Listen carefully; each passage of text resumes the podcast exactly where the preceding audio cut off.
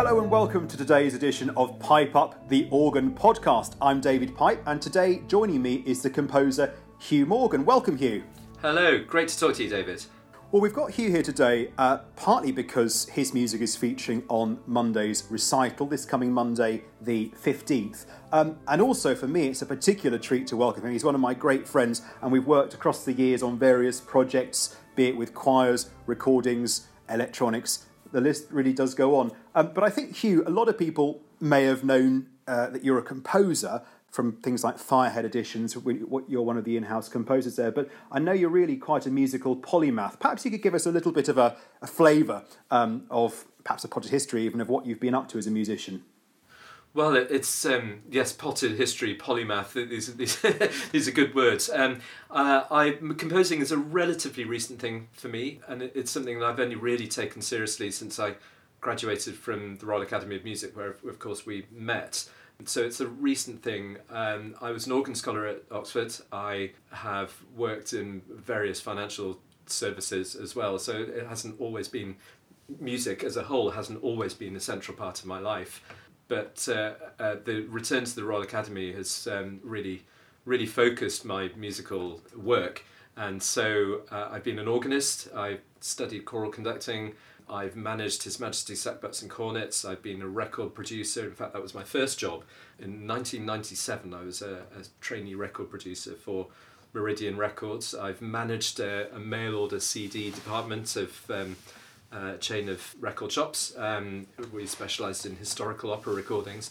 So uh, yeah, I've really done. I've really been around the houses musically, jack of all trades, and certainly not a, a master of any of them. I'm sure we could disagree on that one. Now, we're, we're, on, on Monday, we're going to hear two of your shorter pieces, two of your hymn preludes. I know there's, there's obviously a CD's worth of organ music, and we'll hear about that in a second. But could you tell us how you came to write these hymn preludes? I guess some people would know them as, as chorale preludes, but these are very definitely called hymn preludes, aren't they? Yes, I don't quite know why I, I chose that rather than chorale preludes. For, I suppose for me, chorale prelude sort of implies something uh, explicitly Germanic. Um, um, whereas hymn prelude could be a little bit more all encompassing. So that's probably my thinking for, for choosing that title. And these are part of a series, an ongoing series I've done, mainly to provide myself with some new liturgical resources, but uh, um, also published through Firehead um, to, to, to provide them to a wider um, audience of people. The, the idea is they're, for the most part, uh, quite straightforward. They have to be because I have to play them and they, they cover the liturgical year more or less. So I think we've got one for Passiontide and one for Easter coming up on the uh, on the broadcast. So one of them, certainly the uh, Herzliebster Jesu, was, was written when I was living in New Zealand and dedicated to a lovely friend there, um, Anne Cleaver, who's organist of Hamilton Cathedral. Uh, and that's where I, I wrote it and gave the first performance. It's a particularly beautiful piece, that, because it's got this uh, oscillating effect in the manuals. Um, and in, in, fact, again, many listeners will know that uh, I, I, play an awful lot of Hugh's music, and we'll talk about the CD we did shortly. But I was lucky enough to play in Germany last year in uh, Vox Organi Festival, in fact, linked to Friedhelm Flamme, who gave our recital a couple of weeks ago.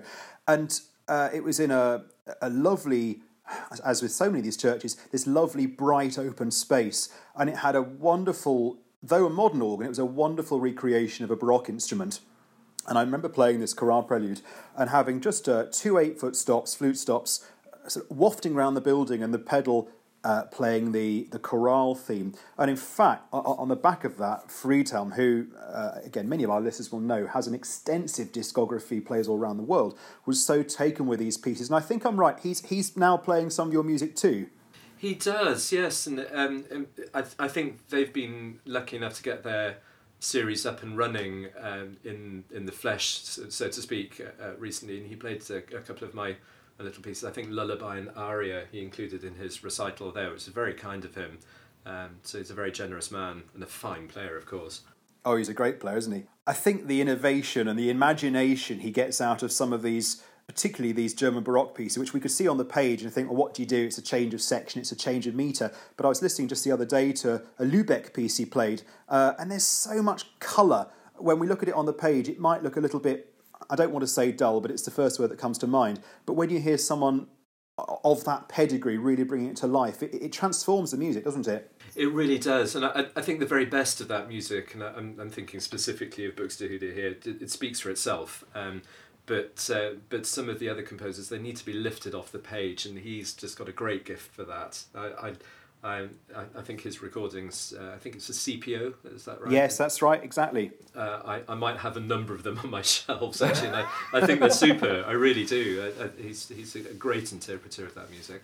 And I've been skirting around the, the topic of, of your CD, but I think now is a, a, as good a time as any to jump in and talk about it.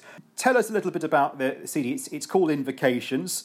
Uh, it was brought out last year. Can you give us a, a little idea of, of what's on it and perhaps how it came about? Sure. Well, I, I come back from living in New Zealand, and uh, it seemed a, good time to uh, summarise the works that I've written and what I'd done up to up to that point. I just about to have my, my first child, and uh, life was going to take a different direction for a while. So um, it was nice to nice to collate everything together into one place. Um, so we discussed this and we thought about places where it, uh, it might take place. Um, and uh, it's not a complete recording. I was actually mixed emotions to realise exactly how much I'd written.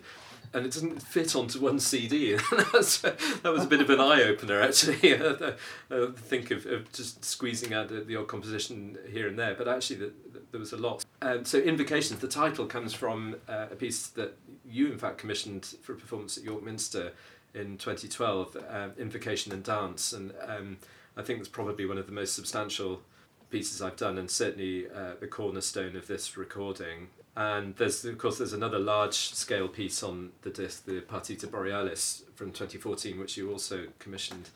Uh, and very kindly gave the first performance in Bergen um, in the International Organ Festival there. Um, and then dotted around it are, uh, various littler, smaller pieces, including something that I've uh, put together as a triptych, the um, dialogues and fanfare and the lullaby, but actually they were all written at different times and they work, I think, as, as standalone pieces. Uh, and various other smaller pieces, in, including a, a, prelude which was written for the recording. It's actually um, composed specifically for this collection. So, um, so yes, it, for me, it's a very, it's a very personal thing. It's, um, it's a lovely thing to to have as a sort of summary of, of, of what I've been up to.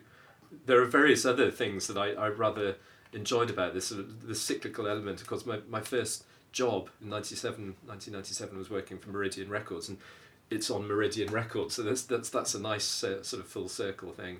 Um, and again, working with Richard Hughes, the, the uh, extremely good engineer there, uh, for the first time for well, over 20 years. That was great fun as well. I think it's fair to say we had a lot of fun doing that recording. So, Well, it was, it was great fun, wasn't it? And we obviously we recorded it in Bridlington Priory, um, which is an organ I had played several times before. I was lucky enough to have been invited to give a recital on it several years before we went and recorded. But could you tell us why that organ uh, certainly in my mind, worked so well for your music? Well, I, I think I mean it was entirely your idea, and um, I, I, was initially quite skeptical until I, I, heard the instrument and found out more about it. And um, it's got an enormous palette of sounds, um, but I was particularly taken by the, the variety of mutations it has, which are quite important in my music, and the directness of, of those reeds. They're, um, they're, they're really quite. Um, not forceful is not quite the right word, but they're certainly uh, very direct, at least, uh, and that that really appealed to me and I think when we got there and we, we started to record the, the instrument and setting up the sound, we realised that it, it had such a palette that the building itself was became less of a feature and we wanted to record quite closely. So I think I'm right in thinking there are five different eight foot flutes on, on the instrument, all with different qualities. It, I, th- I think that's right. It was. Uh I know we fiddle around in some of the some of the quieter pieces. Particularly, we try to do, um, for example, four foot flutes. I think there's an ocarina, a four foot ocarina on the Great, and using that down the octave. And uh, and it is a very large organ. It's it's by no means the largest in the country or indeed the region, but we found that such was the quality, and I think it was Anneessens originally, the Belgian builder, and most recently Nicholson's of, of Malvern have done that fantastic restoration. But we found that there's so much quality, isn't there? And you mentioned those reeds. Um, I think to say the reeds sound continental is probably a rather vague point, but there's a real sort of edge to them, isn't there? A real brashness. Yeah, yeah, and and I think they're, they're a particular feature, and, and I think there's the original Anneessens reeds as well, because uh, I was very lucky to play in uh, Ypres, Ypres Cathedral in the autumn last year, and that is an Anneessens instrument, and the, the um, it was instantly familiar from the recording, listening to, to the flutes and the reeds particularly, um, but also surprising number of mutations again on that instrument. So that was that was a lovely experience and, and tied in um, very nicely actually in, in, my mind. It was a great quality instrument, and I do remember we recorded. I, I think we must have recorded just around Easter time. And it was quite cold, and, I have a vivid memory of going out on the seafront, and we couldn't see anything because it's so misty. But there is a point to this uh, this little tangent I'm going on to. We, we, had a lot of issues, didn't we, with the building? Um, we um, did, we did, and it, it, I think it's a problem with with recording. It's um, I, I, certainly find uh, recording on location is you can just never quite foresee everything, and, and of course it was it was perishing cold, and and I remember those banks of fog coming in off the north North Sea, and and I think the rest of the country was actually relatively balmy in, in, in that April. So we obviously just just caught some some local weather. Uh, and so they, they very kindly had the heating on for us and then turned it off before we recorded. And that, that was great. That was a, a nice thing to do. But of course as the heating cooled it, it ticked and it clicked. And there was a actually surprising amount of editing we had to do around that just just to to get rid of some of those noises uh, and I think there are still a few on the recording which we we just had to leave because we particularly liked those takes. Not just covering my wrong notes. Oh well, no, there, there were very very few of those, David. Very few of those. Um, but um, but I, I I also remember that the recording, the position we found for the microphones, was really, as I mentioned earlier, was really quite close, and I, I think looking for that detail and the directness of the sound, which um, I'm increasingly attracted to in organ recordings, and I I, um, I found find slightly blousy over resonant things a bit, a bit of a turn off these days. So so that was great. But the, the the best position for the microphones was was high up, almost directly above the console, which is out in the uh, at the edge of the chancel. And so so of course, the, hearing the bench creak and the stop noises, it's all it's all there. But they, again, that doesn't really bother me because it, it, it does remind us that it's a human being playing this music, which is something we can lose sight of with the organ, I think, sometimes. It's very true, isn't it? I think, particularly in uh, churches or cathedrals where the organist is entirely hidden. Um, and, we, we, we could go on here. I, I feel a rant coming on almost about people chat people chatting during organ music in services. But you're right. You're right. There is that it's very hard, isn't it, to get that human quality that a, a concert pianist or indeed a, a, a, concerto violin soloist, whatever, would be able to get without any great issue. And you're absolutely right. I think often people see the organist if he or she speaks before a recital and takes a bow after, but you're sort of almost dislocated, aren't you, from the sound, other than that one brief uh, sight of the player before or after. That's that's right, and I, I think it's it, it's it makes going to an organ recital um, a, a unique event amongst concerts. Uh, um, I remember someone describing it once as an acousmatic experience, uh, as, as if the music was just simply played through speakers somewhere in the building. Um, and because the organ is actually quite a large sound source as well, and it's uh, um, it, it, can be diffused through the building the same way that a speaker system might, um, which might time with the discussion of organ electronics later. But um, but yeah, so it's quite an unusual experience. And of course, we both we're both used to performing with a, a video screen, which can bring the performer to, to the audience. Course, I find that a terrifying experience. I never really understood why somebody would like to look at my shoddy pedal technique or my you know, big bearded face gurning into the camera when I make play a wrong note. But, um, but so some people seem to think it enhances the experience anyway. It's become quite an important thing, and I, I think particularly at the moment where um, it's impossible to go to live recitals, a lot of people are doing streaming live or not over YouTube. I'm sure from now on we're going to find even more of this with, uh, be it a live stream or, uh, or indeed just slightly higher quality um, video coverage of a player. I think it, I'm sure it will be a good thing, really. I think it will. I mean, people are learning new technical skills uh, in this period, and uh, I'm sure they'll be applied once live performance starts again although again, I, st- I, still think in my case it probably won't enhance the experience for for anyone. But um, but but uh, uh, I, I, think it's um, I think it's a good thing. I think you're absolutely right. I I think the the um, the organ needs to be humanised a little bit more. Uh, that's that's certainly one thing that needs to happen with it at least. Oh, I agree. Now, we've been talking a little bit about some of the commissions. You mentioned Invocation and Dance and the Partita. Um, and I've been lucky enough to give the first performance of another of your pieces, um, which I didn't commission but was a mutual friend of ours. Um, can we just chat a little bit about the, and I think it's fair to say unusual, the unusual opportunity for a performer to uh, work closely and to engage with a composer. Um, and, I, and I want just to mention that point, we, that idea we both share that every organ recital should include a piece by a living composer. I completely agree with that, and I, I, I think um, it, has been a philosophy of mine for, for a while, and certainly one that uh, I'm, I'm almost heading to, towards playing only music by living composers, although I, I, need to find enough that I can get my fingers around. But, um, but uh, and, and then of course it'd be very sad not to play Bach, Bach and Buxtehude.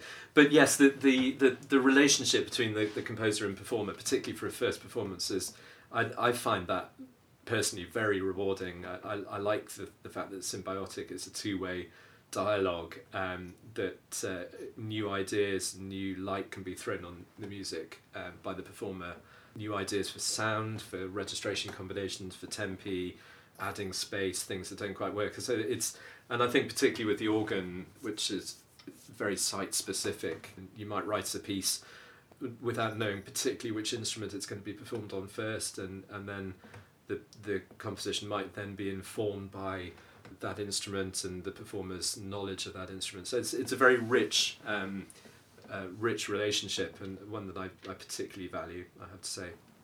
It's a, it's a great way of working, and it, it, it makes me think actually of your prelude you mentioned, which we, we put on the CD. Um, now, this was a slightly nerve wracking, if rewarding, seat of the pants way of working, but I, I vaguely remember, correct me if I'm wrong, but I think that, that piece was sort of written as we went along. And I remember us changing uh, tessitura of the pedal part and registrations in Bridlington to see what worked. Do, do you think, uh, is there some mileage, do you think, in uh, almost revising a composition as you go along, working like that? Very much so. I mean, I, I can think of colleagues such as our, our good friend Michael Bonaventure who are, are often revising their music and their, their music is a sort of living, mutable, changeable thing, as is mine to a, a lesser degree. And I, I think it's it's right to find those compromises or those new visions, particularly when we're recording like that. We had the chance to to change things and try different things out uh, and have different options recorded that we could put together later in editing. That that was that's another privilege of the recording process that isn't necessarily available to, to live performance as well. We had to make sure, of course, he wrote down the details as we did it. I remember a couple of pedal parts where one of us had forgotten to write down a registration. We were sort of uh, rather frantically scrapping around to try and work out which mutation we coupled from the choir to the pedals. But I think we made it work in the end. We, we did, and I, I remember I, I certainly didn't make um, detailed enough notes of it because I, I came to, to revise and finalise the score for publication through Firehead and, and I couldn't remember what we'd done. so I remember we had to have a long correspondence about that, trying to piece it back together again. But but uh, I, I, I found that a particularly satisfying element of the recording, I have to say. Uh, and perhaps one of one of my favourite pieces that I've written recently. Now you've mentioned Firehead by name and also Michael Bonaventure, one of your colleagues, but um, I think it's a in my view, a very innovative idea for a, a publishing house to be entirely online.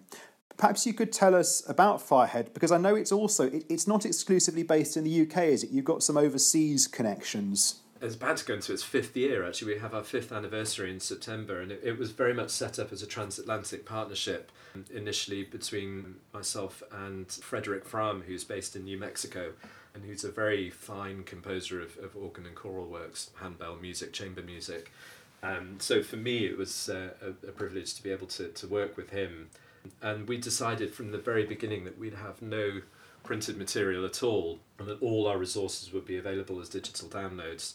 And that there's an element of trust between yourself and your customers there that somebody isn't going to, to buy just photocopy it and distribute the PDF amongst their their friends. But but then I guess that's been the same with photocopiers and printed music as well. So it's just a, a different facet of the same problem and the same element of trust.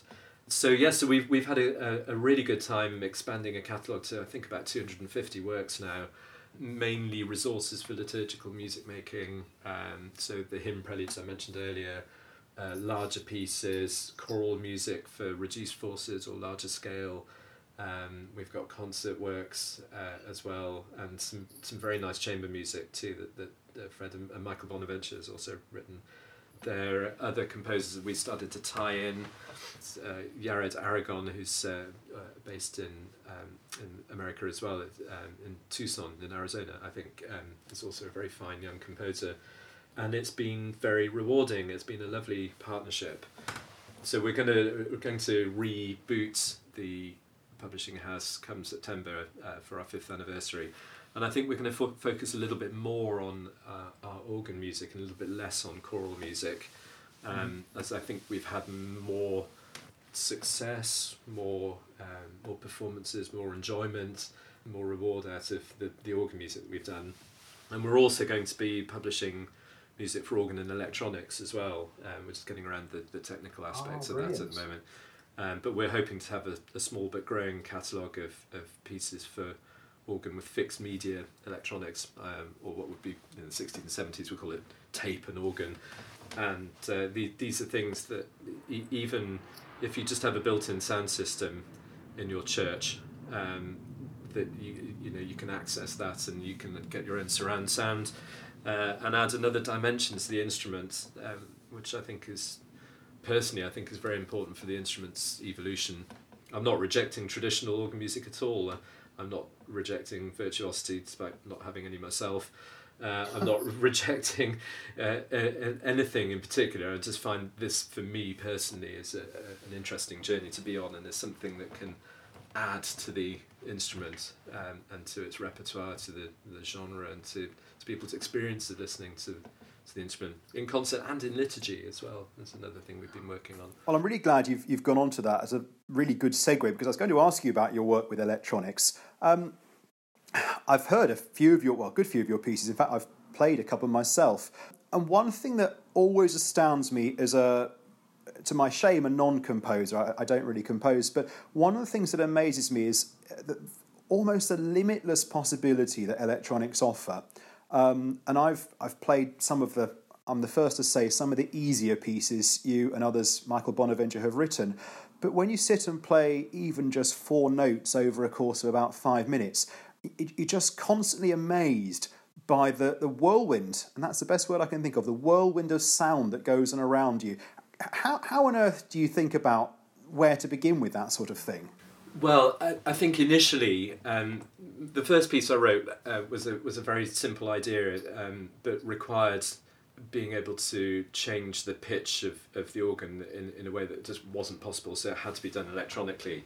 And, and once I'd, I'd done that, and, and that was a piece called Adam's Fall, uh, once I'd done that, uh, I, I then became aware of this, this sort of huge vista of possibility. Um, and the problem was controlling your excitement. It's like going into playground as a toddler. I see, I see my daughter going into a new playground and she just doesn't know what to play with first, you know, um, and, and, she wants to do it all. And, and that, that was the same for, for me. And I, I, I found that I was basically writing horror film music and using all the gadgets and all the, the, the things. And it was great fun. And, and I'm not rejecting those pieces at all. I, I think I, I really enjoyed doing them. And I, uh, I certainly do them again because it's it's you know it's a laugh. but um, but it, it, over time, I, I found that the most effective compositions actually had the fewest moving parts, and I, I think that's you know that's true of a lot of composition anyway.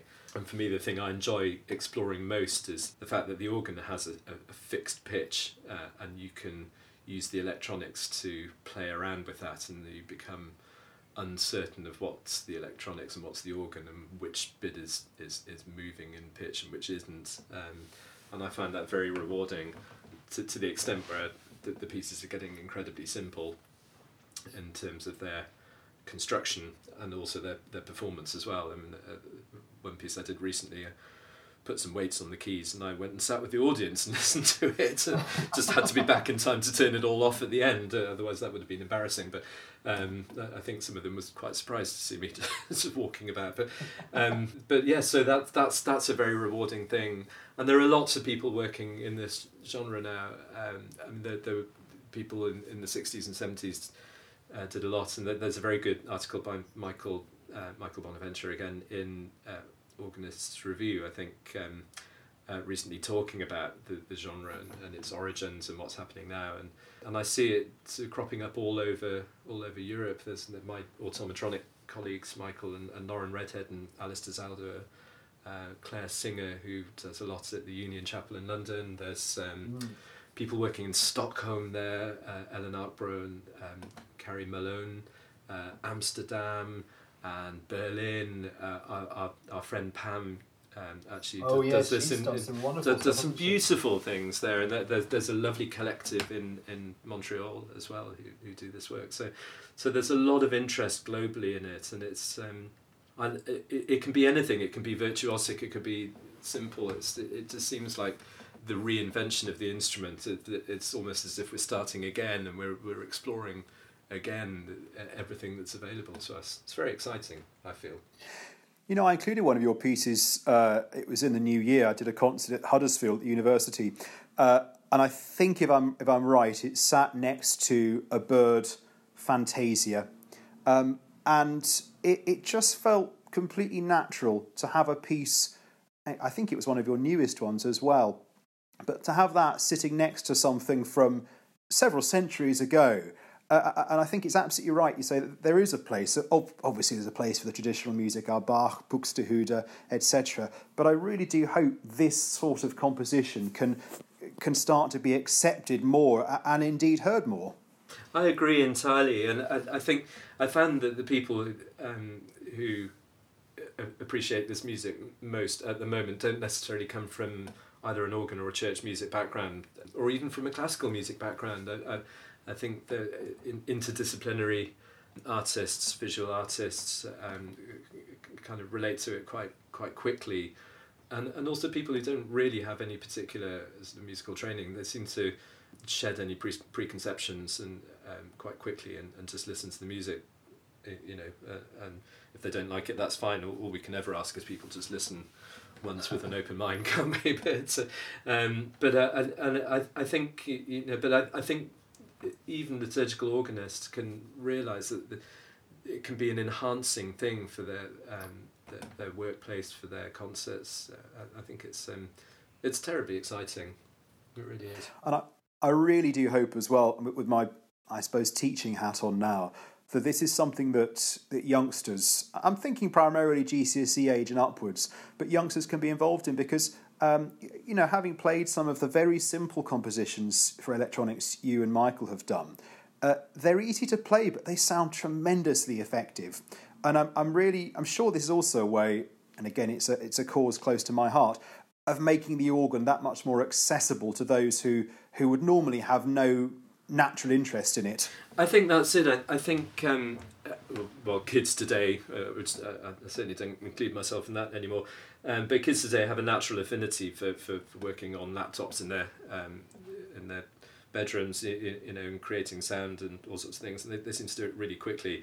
And to be able to marry that with actually playing something that's relatively technically simple on on the organ and put the two together and create this new sound world could be, I hope, very inspiring for them, and it could take them to, to, to you know, really interesting musical places. They could draw in all sorts of influences and materials from from their their own musical worlds, whatever they like listening to, and put them together and see what happens. Experiment, you know, you know, be be prepared to, to do something that doesn't work because you might find that it does work. And that's half of the game, isn't it? Particularly playing the organ, we, we have to experiment with sounds, we exp- improvising as well, and, and see what works. Um, and I've often found in, in the most modern music, which I think is going to get almost howls of despair from listeners, has been the piece in a recital which they've really related to the most. I, I agree, and I, I remember giving a recital um, somewhere, I, I won't say where actually, but I, I, I gave a performance of um,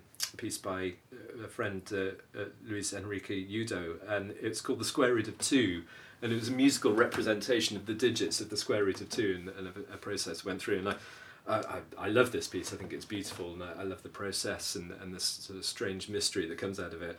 And I, I got to the the concert and I set it up and I thought, well, that sounds lovely in here. And then the audience came in and I thought, do you know this is going to be a hard sell actually i thought i thought this this audience they're, they're not looking for this they're looking for something far more conventional and so i took the time before the recital to, to explain to them exactly what the piece was and how it worked and how they should listen to it and i got tremendously positive feedback from that um, and it, that was a really heartening and, and um, very formative experience for me as well uh, that actually it really does pay to, to engage your audience um, and make sure they, they know what to expect. Uh, I, I, suppose the ideal is people should just turn up with an open mind and, and no preconceptions of the music, but but that can be quite um, that can close people off from from the music as well. So they, they just might not be able to find a way into it. So so even just a couple of sentences can help people find their way into the music. And that was a real lesson for me. It does come back to that point about engaging with your audience, and they realise that the organist is a, a, real living human being and not just a you know we're not just pressing a play button in some distant organ loft. Exactly. Although you know wouldn't it be nice if we could do that and go out for a cup of tea? Well, never done well, that honest. No i'm going to i'm going to come full circle now as it for were. sure. Uh, we've been talk we started talking about recordings and as, as a shameless plug for what we're going to hear on monday monday the 15th let's talk a little bit about Liszt and Brahms. Um, I'm glad we got there. I really. Am. We ought to get there. you mentioned obviously that as well as composing, playing, conducting, you had worked as a, a recording producer, and now this is a great skill that I was delighted to call upon. Uh, I think it was, gosh, it must have been nine years ago when we recorded that in York Minster. Um, so what, one of the pieces we're going to hear on Monday in the, the YouTube Leo Live recital, in fact, two of the pieces, but one I'm going to speak about now, was an arrangement of the last movement of Brahms' Fourth Symphony, which is a, which is a Passacaglia. Um, now, we feature this uh, as, a, as part of a disc of the organ, original organ works and transcriptions of Liszt and Brahms. Um, you, perhaps you, as a sort of recorder and uh, registrant and all, all the other things you did in that recording, perhaps you could tell us a little bit about bringing a piece such as that onto the organ. Well, uh, for a you're being too modest cause, modest because it's your own arrangement and a very fine one of that um, of that, that last movement uh, uh, and incredibly effective, I think. And just just before we get to the recording, I, I, I do think there's one thing the organ is particularly good at is is that transposition from orchestra to to organ of, of these big symphonic pieces, and I, I think this is a very very good example of that. And in fact, my family and I listened to it over lunch today just to refresh my memory, and I was struck again. Oh, you're, you're too kind. What an excellent transcription, what an excellent performance, uh, uh, what a brilliant piece of music it is as well. And I, I think it, it's it's a, a, fantastic way to, to round off this um, this this disc. I, I, I love the combination of Liszt and Brahms. I, I'm I'm not sure in real life they, they got on that well actually, but uh, but certainly I, I think you know the, the seriousness uh, there's there's archaic interest in archaic forms of, of Brahms, and um, he can be quite difficult to listen to, difficult to play because he is complex, he is cerebral, but there's there's so much detail and beauty and, and gravity in his music, um, and you put it alongside the the, the, the gothic fairy tale fantasies of, of Liszt, um, and it's a great partnership. So it's a lovely, lovely program um, that you came up with uh, with the the Guillou uh, arrangement of, of the BACH, the Liszt BACH, and um, Nicholas Kynaston's arrangement of uh, Funérailles as well, uh, and of course your also your own arrangement of. Uh, Il Penseroso from Année de Pèlerinage as well. Oh lovely, it's a lovely piece. Lovely, it's, it's lovely very, piece it's very short, but it's uh, it, it, worked in fact, I was when I was a, a student, we had a trans, uh, transcription class, and we were asked. Each of us was given a a piece. I think it was all Liszt, in fact, to transcribe. And uh, it, it, just struck me that that one worked so well on the organ. It had it has this brooding quality, doesn't it? And uh, and we spoke about Bridlington about capturing a building. Well, I think the the York recording, as people will hear on Monday, we, we really did go for the building as much as the instrument. We did, uh, and uh, I'm I'm still conflicted as to whether that was the right thing to do or not. But but but it, it, it, you know hugely effective. I think there's um, there's an EMI recording that great cathedral series from the 60s where it's very closely recorded and that would have made an entirely different experience listening to this disc. So I'm still very satisfied with, with what we did. But I, I think it was a, it was a lovely program. It was great fun to do this this recording as well on the SFZ music label, which was the in-house label at the time for His Majesty Sagbutts and Cornetts. So, bit of a departure from their regular repertoire, but we we built up quite a um, a catalogue, a small but very varied catalogue of, of, of organ music on, on that label. So and it's lovely for this to be part of that too. It was, it was great fun to do, and I, I remember both of us listening around, particularly for the Brahms Symphony, um, to various recordings, and, and, and there's that wonderful one, isn't there, uh, of Carlos Kleiber, I think with the Bavarian State Orchestra. Yes, 1996, yeah. absolutely wonderful. Yeah. The, the spine chilling chord at the beginning of the Passacaglia and the, that look of absolute intensity on his face. I, no one like him uh, before or since, I think, as a, as a conductor. And the, the combination of that music and, and his, his conducting is completely overwhelming, I think. I think uh, one day there's going to be a Carlos Kleiber podcast, and I'm, I'm sure there's going to be a, a clamour of people to take part. I mean, we, you know, we, we, we, I could think of a few people who would love to be part of that, actually. we could go on on that. I'm, I'm aware of the time as well, but I do want to just, thinking about recordings, perhaps as a final point to make. Um, how do you see the future of recordings? Because now, obviously, at the moment, those of us playing the organ can't easily get out to pipe organs in cathedrals or churches. Um, I'm not a great fan. Uh, put put it on the record. I'm not a great fan of you know my favourite organ music, volume 35 and a half. I think the time of that probably has passed. Where do you think recorded music could go now? Um, I, it's a very difficult one. I mean, in, in the wake of doing invocations, I asked myself a lot of questions about this, not not all of which I've, I've found an answer to yet. But I certainly think that that um, that digital online recordings are going to have to be the future. And quite apart from anything else, I just think of the number of bits of plastic that we called into being by doing this recording, and that's not an environmentally yes, sustainable thing to do. And uh, whereas the, these um, online digital recordings are, but I think platforms like Spotify, you lose so much of the the project, you know, all the, the program notes and the information that goes with it is so much harder to access and everything becomes so much more fragmented. So I wonder whether the um, the era of the, the 45 minutes, an hour, 70 minute recital disc has gone and we'll be seeing much more of things like there's a very fine video that Matthew Martin made of his uh, St Albans triptych and it's available on, on YouTube uh, oh, that's a great piece. Great piece, great playing, and, and but also uh, it's it's whole and complete in itself. It's easily accessible. It's you know this this could be much more of um, the future of, of recording. Something that's more concentrated, more intense, more focused, and uh, you, you can release them in, in a steadier stream as opposed to you know doing a, a recording every two or three years. I don't know. I, I don't have many answers, but but certainly when I started telling people about invocations. They said, "Well, when will it be on Spotify?" And I said, "Well." I've got a box of them in the car, you know, on one of those. Yes. You know? And there's, I don't have a CD player anymore, and that, you know, lots of people don't. And and I'm sitting here, you know, having this conversation with my Bluetooth speakers and my laptop, and my laptop doesn't have a CD player, and you know, the the technology is is leaving it behind, and I think the classical world in particular needs to to, to catch up with that a little bit. But at the same time, I like having a shelf of CDs. And I say a shelf, I mean 30 shelves of CDs. I like it. I, I like having books. I like the physical thing as well. So, but I think an evolution is, is, is necessary and, and inevitable. And I, I think that shorter, focused, possibly video, possibly audio only recording uh, or, or, or something that's made with, a, you know, um, uh, interesting videos. I remember Richard, our, our recording engineer, brought his drone and he had it flying around taking uh, nice video snapshots which he used in promotional material. And, and that, that sort of amalgamation of, of visual and, and audio is another thing that's, that's you know readily available. Um, but the idea of the, I, I think also the idea of downloading really large files isn't necessarily the answer.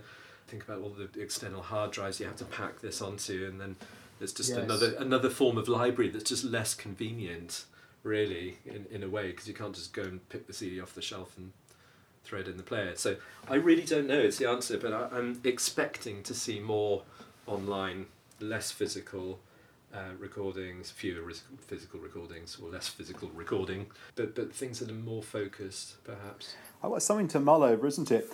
I think I. Pr- with regret, I probably ought to call it a day there, Hugh, because I, I, I, think any one of these topics we could probably do a separate podcast. So thanks ever so much for chatting. As ever, it's a real pleasure to talk to you. And uh, I'll just, just mention the two pieces of yours which are going to be heard on Monday. There's the hymn prelude on, uh, on the hymn tune Vulpius, and then also, which is a quite a loud fanfare type piece, and then we're going to hear your, your very gentle Het Liebster Jesu, and they're going to be interspersed with uh, Liszt's Funérailles, and then the recital will end with the arrangement of the final movement, the Passacaglia from Brahms 4. So, Hugh, thank you again for joining us. My absolute pleasure, David. Wonderful to talk to you, and thank you for having Great. me. Thank you. And uh, to all our listeners, do tune in next week when uh, my colleague Ben Saunders is going to be our guest presenter, and he's going to be interviewing Professor Owen Murray, who is the head of accordion at the Royal Academy of Music, and that's ahead of an accordion recital given by Kuan Yu Zhang the week after. So thank you for listening. Do tune in next week, and goodbye.